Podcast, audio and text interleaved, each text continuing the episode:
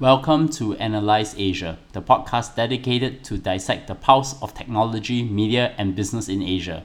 The show is sponsored by idealworkspace.com, which promotes a healthier way of working through their adjustable standing desks, and Linkshes, the place where you can sell your products everywhere. Hi, Josh. Hey, Bernard, how are you? I'm well. And how are you doing in Taiwan? I'm doing well. The weather's getting warmer. I'd say we probably had the hottest day today in a while. So cranking up the AC and uh, trying to survive the, the crazy, crazy Taiwan heat. Summers came earlier in Taiwan this year. Is that true? Uh, you know what? I, I, I wouldn't say so. Uh, as far as I can tell, it's been pretty average. But weather-wise, I guess the, the most interesting situation for Taiwan is we're going through a drought, actually. I'm not super up to date on the situation now, but a lot of cities in Taiwan had to undergo some water rations because uh, there's a shortage of rainfall, and Taiwan gets its water from rainfall. So you know, if you lived in Taoyuan, which is about an hour from Taipei, then you know you had to cut back on your water consumption. Wow. Okay, we are talking to Josh Horwitz, a writer of Quartz and also formerly from Tech in Asia, right? Yes, that's correct. When made you start covering technology in Asia? I sort of fell into it, I guess. Uh, I started writing after spending about a year and a half in Taiwan studying Chinese. This was right after college. And I fell into a writing gig at the Next Web, uh, where I was fortunate enough to work with Jon Russell covering technology in Asia.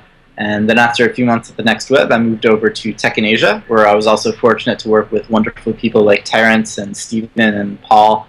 And then after a year and a half there, I moved over to Quartz and also very privileged to work with talented people there. So why have you chosen to be in Taiwan? Well, it really just came down to convenience. Uh, after graduating from college, I, I got a scholarship to come to Taiwan to study Mandarin under the Taiwanese uh, Ministry of Education. Uh, they're very, very generous with their language study scholarships because, uh, as you can imagine, most foreigners, when they do their language study, they're attracted to the mainland. And so Taiwan is trying to get more foreign students to come here. So, and uh, the Taiwan scholarship had sort of been passed down from uh, sort of year to year, student to student in my particular department, university.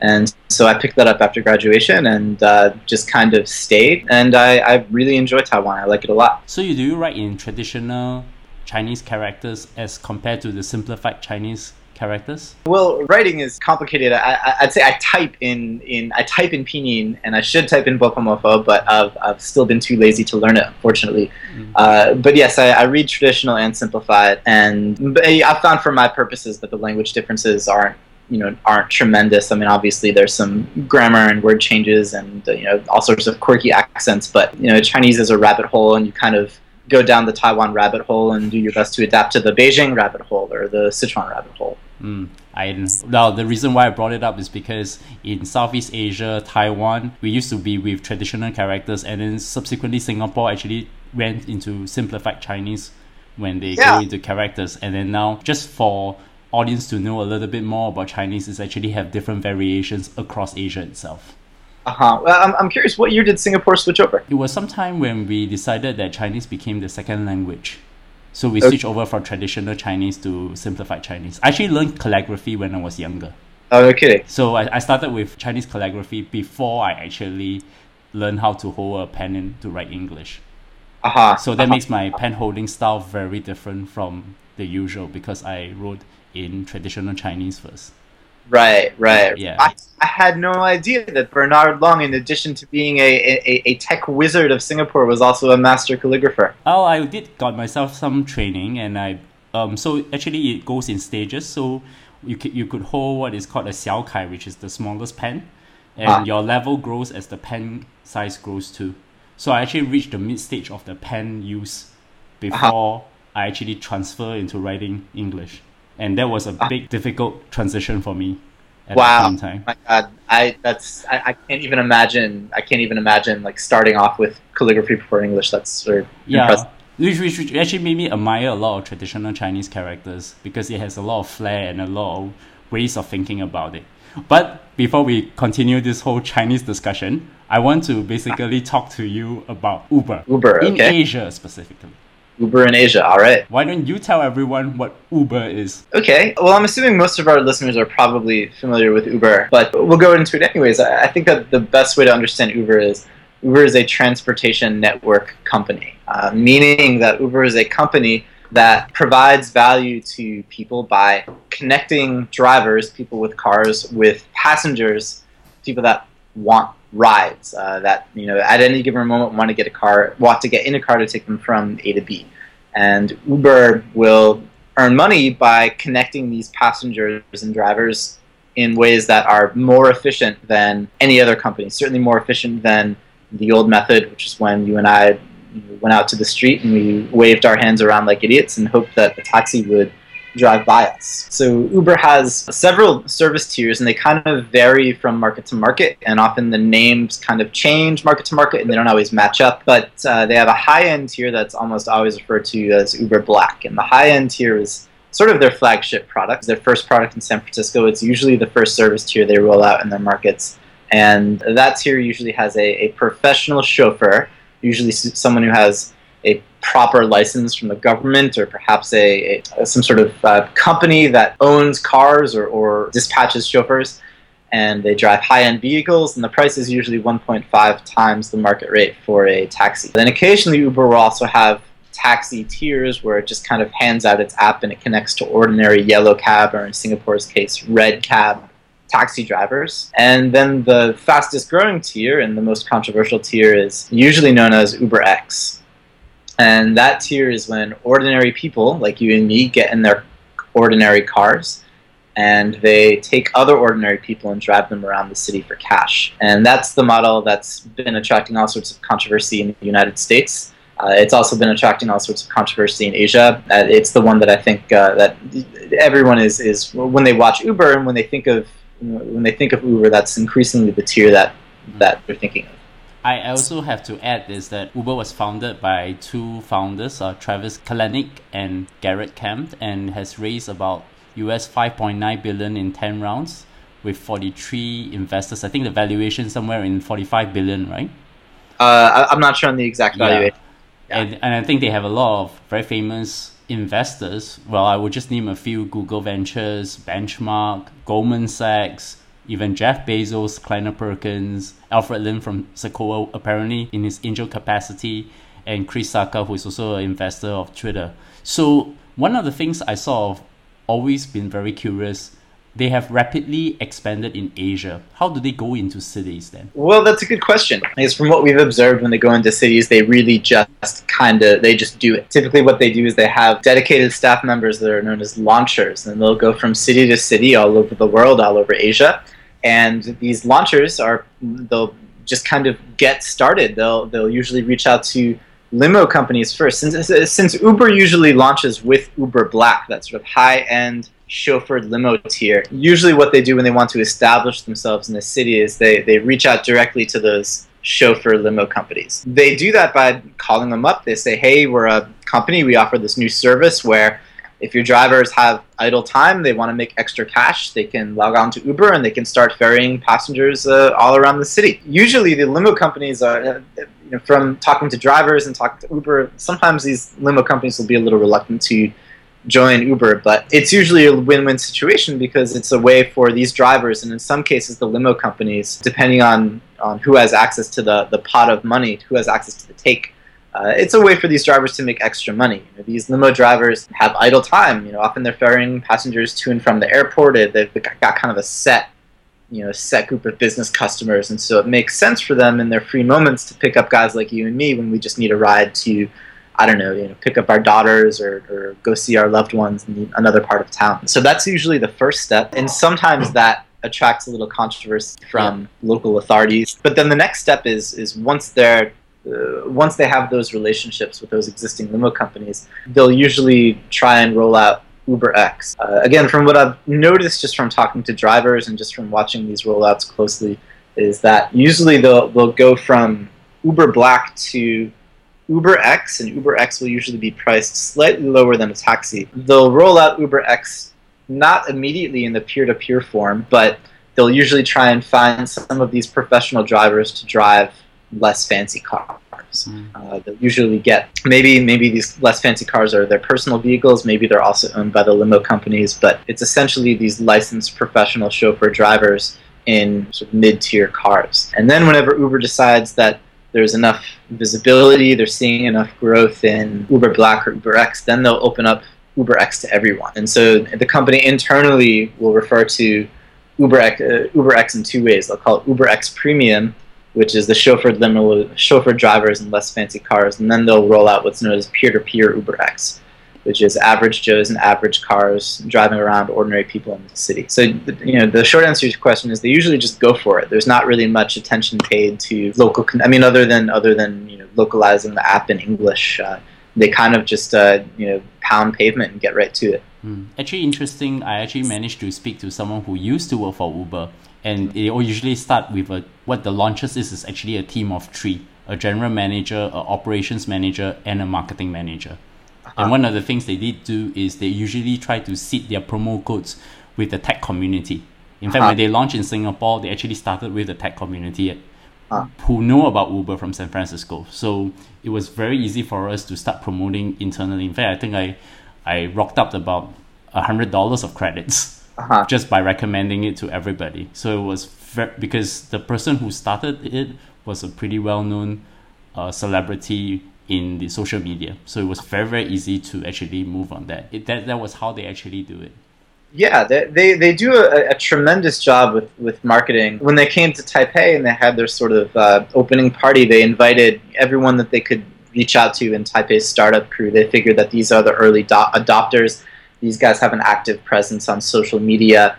And so they're an easy sort of, uh, from the passenger side, they're an easy group of people to target. Uh, they'll spread the word. They're also very, very aggressive on their initial launches with their media campaigns, and they reach out to lots and lots of local media to try and get to try and get nice pieces written about them. Oh, check out this cool company. You can ride in a Mercedes. And the deeper implications of the business model and, and what Uber brings to cities isn't immediately apparent to know, the average person that doesn't read TechCrunch. I, think it's very, very deliberate that they want to enter the market with most people thinking that what they do is they hook people up with rides in Mercedes, and it's only after after a year or so that you know the the real implications of Uber become apparent. Hmm. So does Uber actually localize and adapts its services in Asia countries? I mean, you gave a very good example in a couple of articles. One of them talking about India accepting cash payments. Yeah, uh, that's a great question. So Uber, I think, uh, from people that write about Asia, write about tech in Asia, they've Uber has actually done a tremendous job doing both. On the one hand, they don't localize at all, and on the other hand, they, they've made some very, very bold changes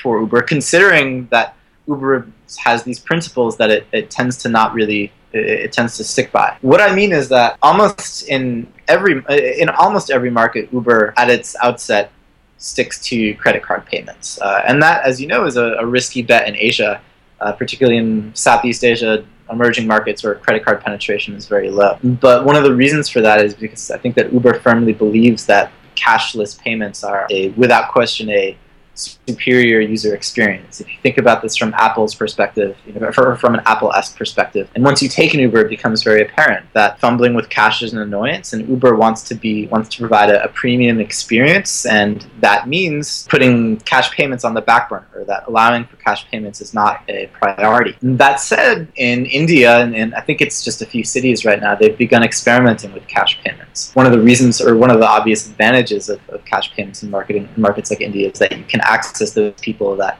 don't have credit cards. Uh, and the stakes are high in markets like India or certain countries in Southeast Asia where competitors like Grab Taxi or Ola Cab or Taxi for Sure have achieved a certain degree of ubiquity by allowing for cash payments. Does Uber localize? Yes, they do, and, and yes, they don't. Another example is in China, they've, they've integrated with Alipay, which is sort of the leading third party payment software in China. Uh, that's kind of a must in China, and that's a good example of them localizing. But in Southeast Asia, you know, where Grab Taxi, uh, their competitor, has a pretty significant presence, they still they still haven't opened up cash payments, and you know, I think that from their perspective, they they weigh the cost and benefit benefits of accessing the market versus providing a degree of loyalty and keeping the brand, the you know, not tarnishing the brand image, which to Uber is very important and then they decide when it makes sense to open up or not. What are the kind of challenges other than payments that Uber face in Asia? Well, I think uh, one that's not really discussed enough, or I would love to, I would love to see more people that are that have a good hold on urban transport in Asia is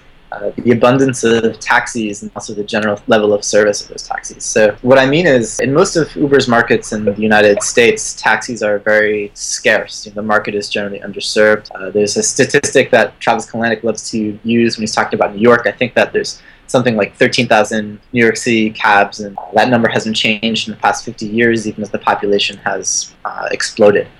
Uh, but that's not the case for a lot of cities in Asia. Uh, in Taipei, for example, it's very, very obvious once you once you hear that. I mean, taxis are just everywhere. You literally, no matter where you are, well, not not anywhere in Taipei, but in most parts of Taipei, you can literally go out on the street and you can wave your hand, and then a taxi will the taxi will approach you in one minute, two minutes. And also, I'd say that in Taipei, the level of service is pretty good for taxis. There's actually one company that the public is very aware about. It's, it's, it's sort of a brand. It's called uh, Taiwan Dache Dui, or also known as 56688. And uh, the drivers, they wear nice clothes and they're generally forbidden to smoke or chew binglang and you know, the, the cars are comfortable the ac is always on in the summer and it's not uncommon for people in taipei to call up Taiwan Dui and hail a cab. It's kind of a it's kind of a known practice here. So Taipei is a market where the incumbent taxi industry already already meets a certain standard in terms of abundance and in terms of service level. And so the value add for a company like Uber is less than what it might be in a city like New York City or less than what it might be in a city like Beijing where taxis are scarce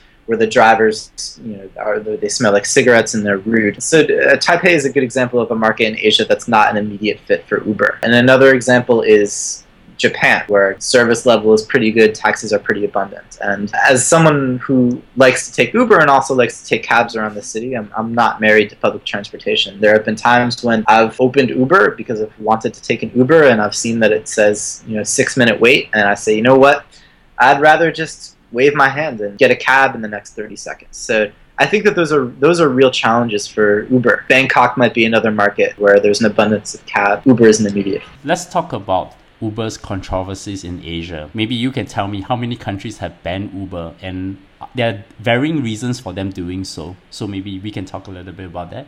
Sure. Well, you know what, Bernard? I, I, think there was a point when I was following Uber that, I, that, that, there was a point in time when I was following Uber and I was really trying to keep track of which companies uh, quote banned Uber.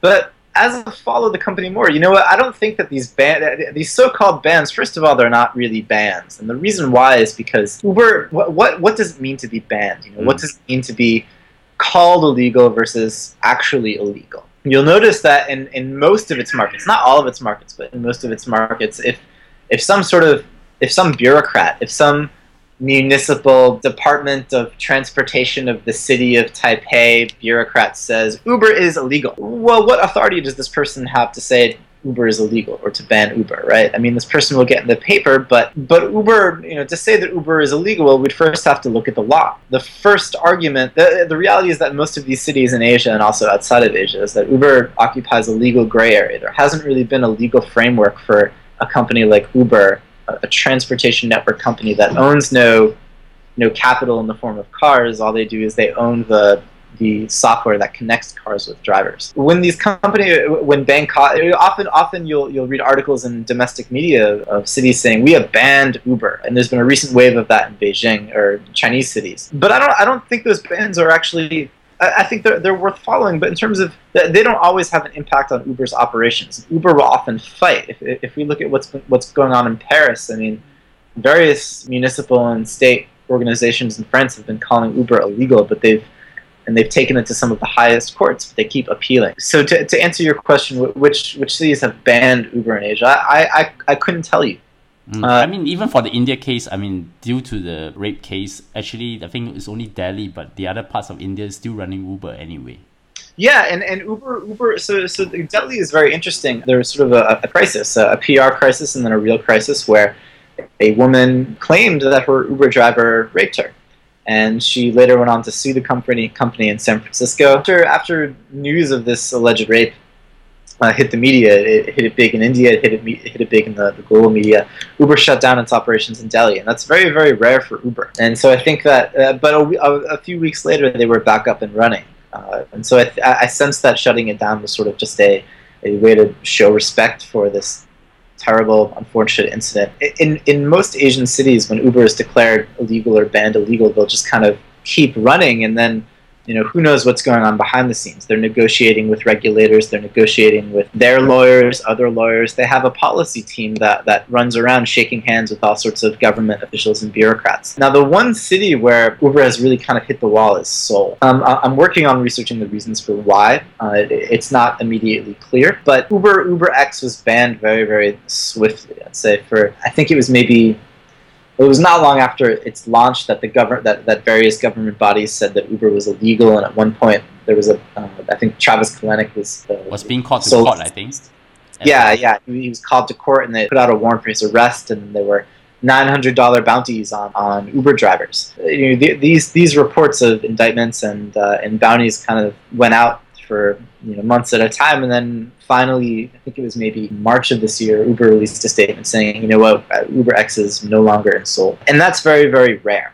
And so it, it's not immediately clear yet why Uber, you know, why Seoul didn't work, but you know, in Paris it's still fighting it all the way up to the top, or why in China, for example, you know, it's still fighting its way to the top. I'm not sure, but uh, hopefully we'll know soon.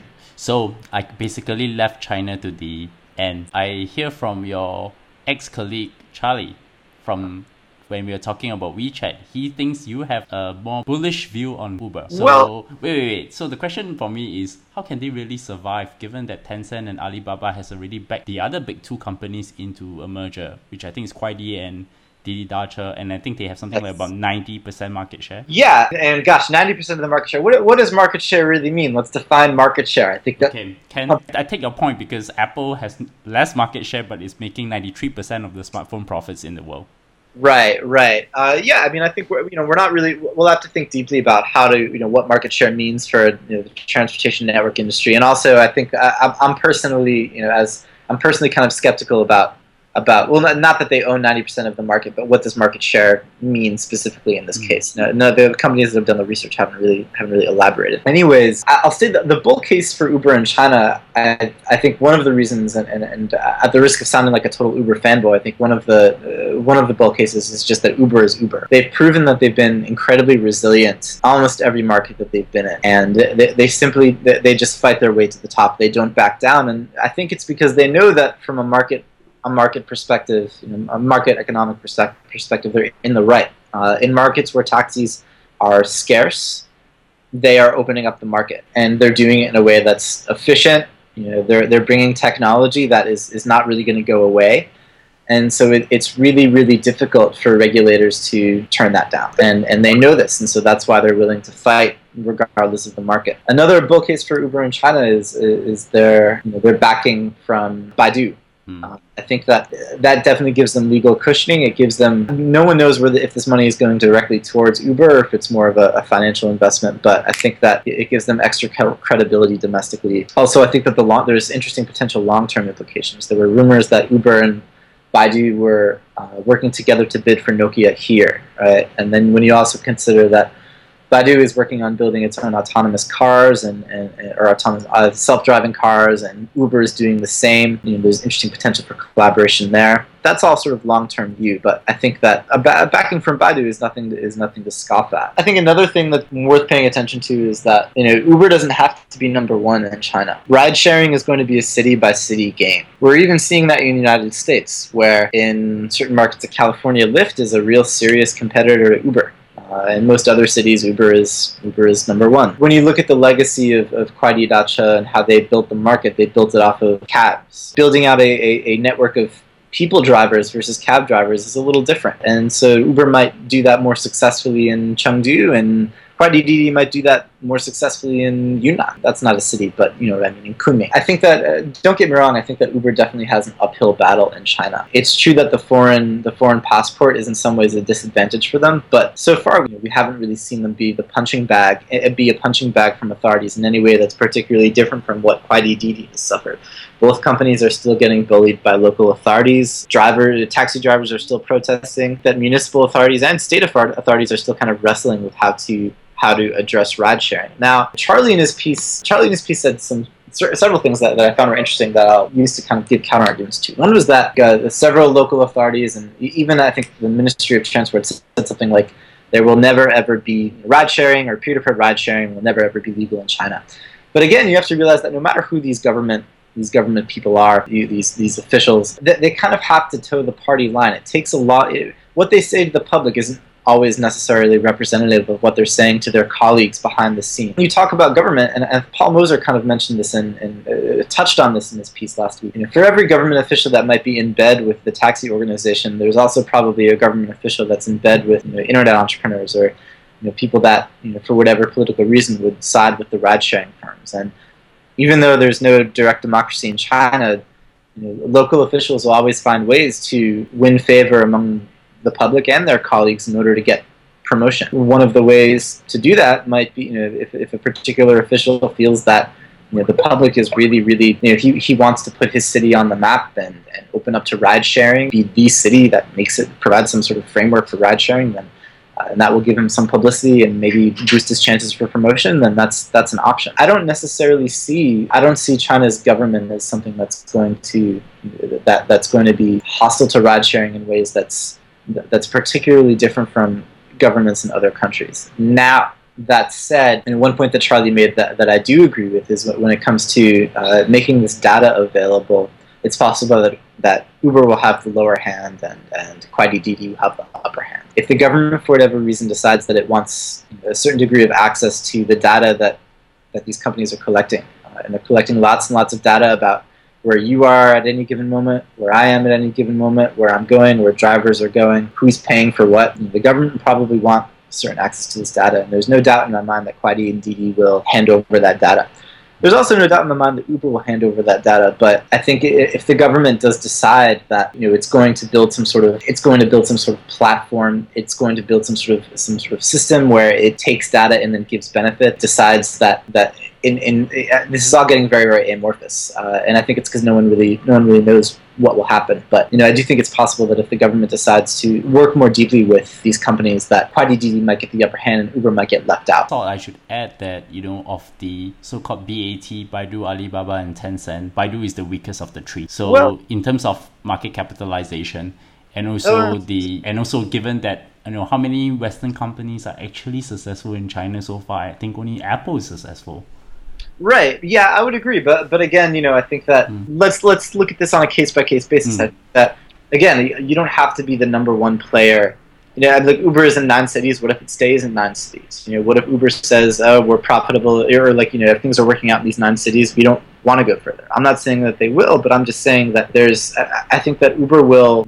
Uber is the Chinese government is very smart, but Uber is also very smart. I think that Uber will kind of take calculated steps to do what's best for it you know, do what's best for its business in China. As for the, the market capitalization of these firms, I'm, I'm not so sure. I, I think that.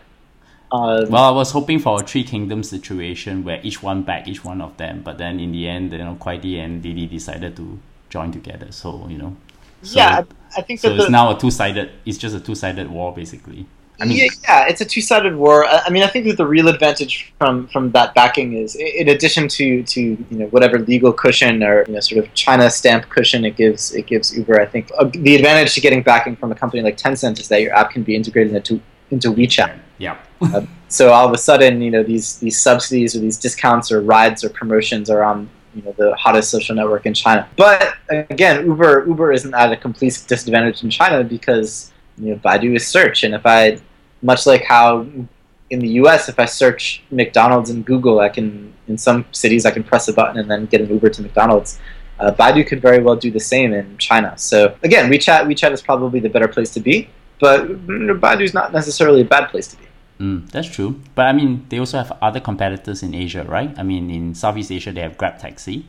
Yes. And then they have other countries such as Hong Kong, Indonesia, Taiwan, they have you know Easy Taxi, but I heard that Easy Taxi is getting clobbered, and then yeah. they are also entering into logistics, which take them against GoGoVan in Hong Kong and Ola Cabs in India. So how do you see Uber shaping up against these competitors? I think it, it's it's a question. I, I, I wouldn't say that I'm a bull or a bear on, on either one, but I think the important thing to note, and this sort of applies to China and Didi Kuaidi as well, is that we're sort of seeing two two very very different theses emerge for ride sharing, which is here to stay. It's only going to get bigger.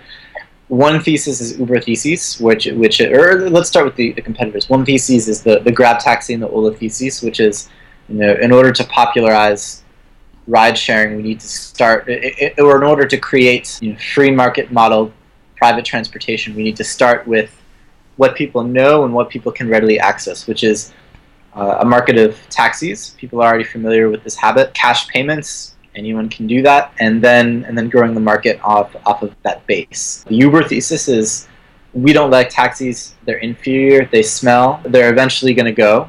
Right? They're, uh, you know, Uber's thesis is that every taxi driver should eventually just become an Uber driver, or every taxi driver will eventually, should eventually, go solo, you know, go freelance under a transportation network company. So why would we partner with taxi? And also, I think that Uber is very brand conscious in ways that Grab Taxi and Ola aren't necessarily you know it's it's it's very obvious in Uber's marketing the way that they start with this high end Uber Black model right down to the attire that they'll wear at their at their events uh, the brand that they that they promote is this sort of high end premium service even when often it's cheaper than a taxi there's these two competing theses and I think that we're seeing that one will definitely you know the, the starting with taxis will definitely exp- help you get expand the market much much quicker. Ola has, is in more Indian cities than Uber is, and Grab Taxi. Speaking anecdotally and, and, and just from the companies, they have a, a, bigger presence. They probably have more cars on the road than Uber does.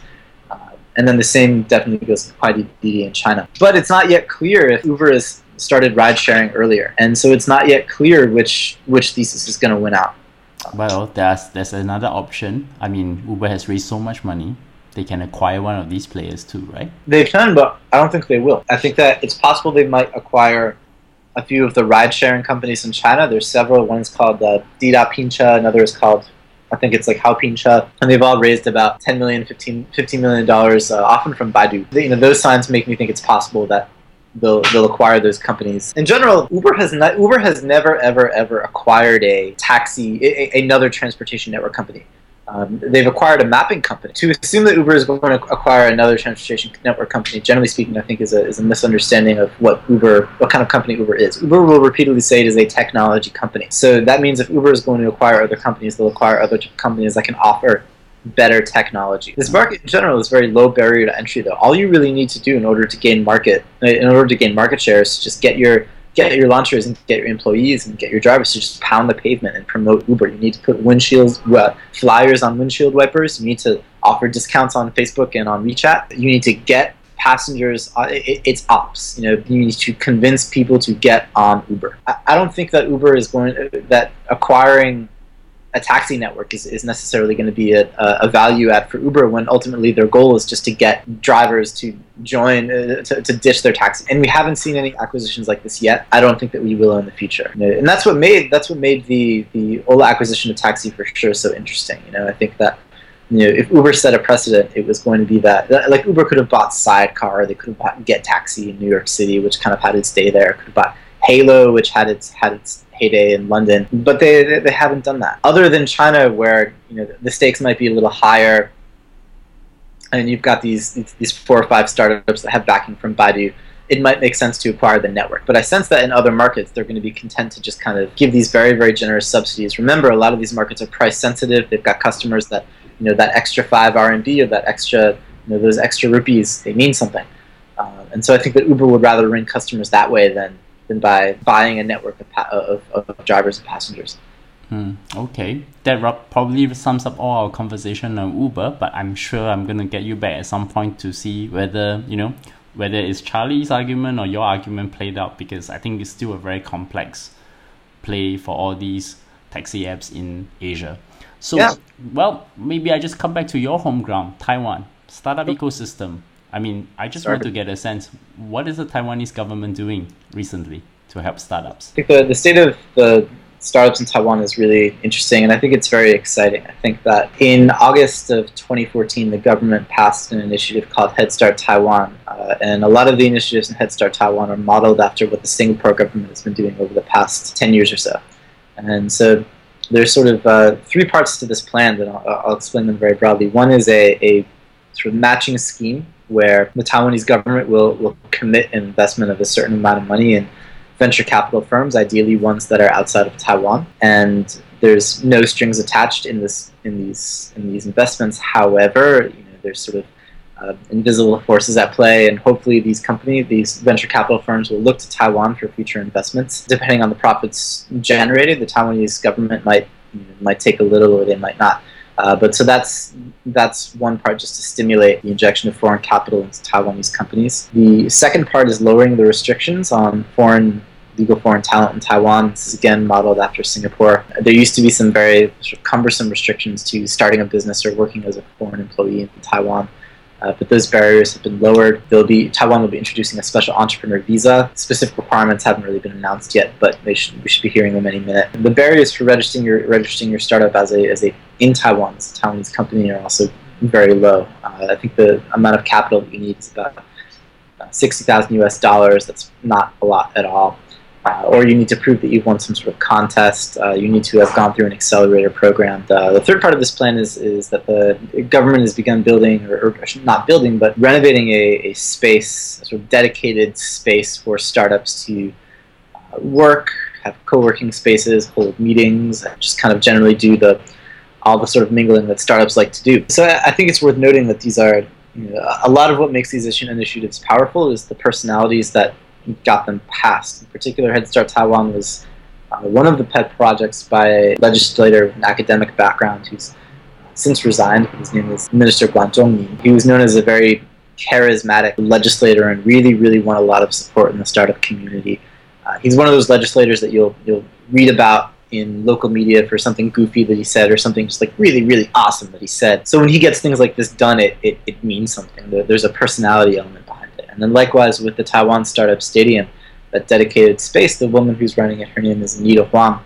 And uh, Anita has a lot of credibility as a uh, in the internet industry. She was one of the earliest employees at Yahoo Taiwan, which in many ways is, is the ultimate Taiwan startup. After spending years at Yahoo Taiwan, she uh, moved over to Youku Tudou. You know, in as, as, you know, Bernard, in a lot of startup communities, a lot of the people that wave the flag are kind of you know, they themselves might have not might not have much entrepreneurial experience, and so the, these this personality credibility, you know, it's intangible. It's not necessarily measurable, but it, it means something. No, I think it means a lot because that means that the system is actually starting to um, regenerate itself. As kind of the pay it forward culture is happening in its own way, and I think even for Singapore, it takes a considerable amount of time as well to get to its present stage.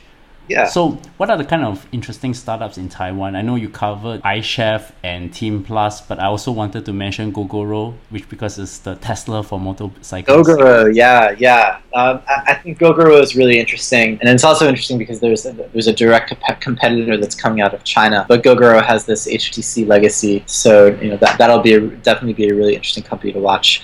One that's worth watching called KKBox, and uh, KKBox is actually one of the older startups in Taiwan, and they I think maybe back in August they got a, a, really big investment from. Oh, you're gonna have to help me here, Bernard. It's not Temasek, but it's GIC. Okay, GIC, which is the Government Investment Corporation of Singapore. Yes, yes, they, they got a really big round from from GIC, and uh, KKBox is a is a lot like Spotify. They were it actually originated as a browser, and then they gradually kind of morphed into offering music stream, oh, music streaming and. Uh, they're definitely a company to watch because they, they've been very, very successful in Taiwan. But you know, obviously, there's going to be stiff competition from Spotify, and I think that you know, there's there's increasingly more and more ways that we're listening to music. There's we, we might listen to it on our TVs. You know, these are problems that I think KKBox is really going to have to think deeply about. Licensing agreements. I think one of their advantages is, is they have these long-lasting relationships with long-tail music distributors, record labels in Asia.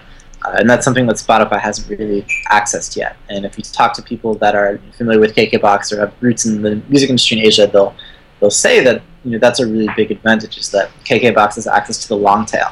So I think that what makes KKBox really interesting, that, and I think they're kind of symbolic of a lot of other interesting companies in Asia, which is, you know, if you look at media streaming, more and more people are going to be listening to music on their phones, consuming media on their phone, but there's this enormous long tail. Whether or not companies like Google or, or Spotify how are they going to access this long tail? How important is that long tail? You know, so I think KKBox is at the forefront forefront of that. The same way that, for example, Ookbee, I know there's a startup that gets talked a lot about in Southeast Asia. They have access to that long tail for books in Thailand. You know, KKBox has that same access in Taiwan. In Taiwan. Hmm. So I just want to have one last question. Catherine Shu from TechCrunch told me that Taiwan is better for hardware startups than software startups. Is that uh-huh. true? Ah, that's interesting. I think that there's two types of startups. If you if, if you want to start a company abroad, you know, let's say you're an entrepreneur and you're thinking about being a beachside nomad or you're considering your options outside of Silicon Valley or your hometown, I think that Taipei is a good place for two types of startups. Uh, one is a startup where you can rely solely on the internet for distribution. One example of that is there's someone I know who's building a software, uh, it's kind of like Adobe Illustrator but for browsers, right? Uh, so this is something that can be distributed almost exclusively online. You know, you fire up Facebook, you fire up Twitter, you reach out to designers on, on all sorts of designer marketplaces. You say, hey, can you try out my app? And Taipei is a great place for that type of startup. And the reason for that is because much like there's this kind of sexy notion, this cool notion of building a startup on a beach in Bali or in Cebu. Uh, do they have beaches in Cebu? I'm to- totally. Yes, there is. There is. Okay, uh, I should visit sometime. So, you know, much like there's this kind of cool notion of this sort of digital nomad who sits on the beach and drinks margaritas and, and, and builds a software startup. If you like cities, then Taipei is without a question an excellent place to be. I think that compared to other cities in Asia, you know, certainly Beijing, Shanghai, or any other Chinese city, uh, the quality of life is better. Uh, people are you know, all of the headaches that, that you get in, in mainland China, as, as wonderful as it is, uh, you, you know, they're they're they're not present in Taipei the way they are over there. Cost of living in Taipei is much lower than Seoul, much lower than Japan, much lower than Singapore. Uh, so if you like, and, and you can really find a middle ground price wise uh, in terms of quality of life. So I think if you want to be a digital nomad, but you're a city guy and you like you, know, you like your cafes, you like that urban lifestyle, then Taipei is a is an excellent excellent option. You know, I, I can't think of a better place to be in, in at least in East Asia, in, at least in East Asia for that.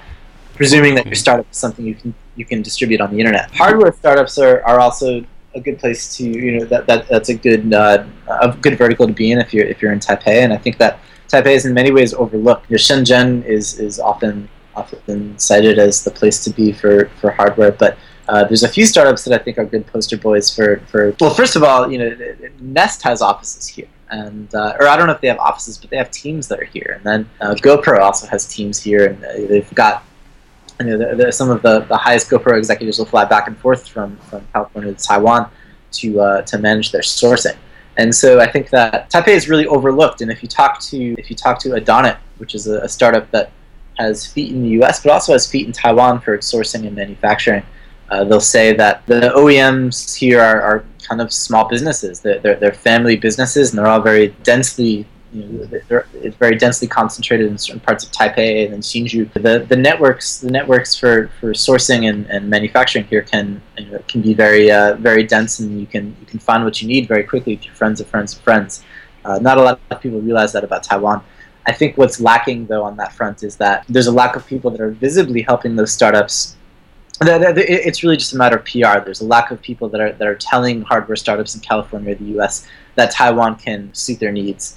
Um, there's a lack of people that are talking to those OEMs and, and, and, and telling them that these startups are, are a good option to branch out and, and find new clients. And there's a lack of people in the middle. Not a complete lack. Uh, the, the, Hardware Trek is a company that's been working on that, and they actually just got four million in funding, which is very exciting. There's also a few sort of independent consultant types. Uh, there's one guy who's sort of been perpetual stealth mode, but is is very very smart and very talented. So, but there needs to be, I think there needs to be a little more a little more effort for outreach and PR in terms of you know bringing all of these people together. I'm probably going to ask you to be back again. So tell my audience, how do they find you? The best way to get in touch is probably through uh, my Gmail address, which is j h o r w i t z one one one at gmail.com. I also love Twitter. Uh, don't find me on Facebook. I promise that I won't answer you. Yeah, I guess that's uh, that's probably the best way to get in touch. Mm, okay, and you can definitely find me at bleongcw or at bernardleong.com or subscribe to us at analyse.asia, A-N-A-L-Y-S-E dot Asia.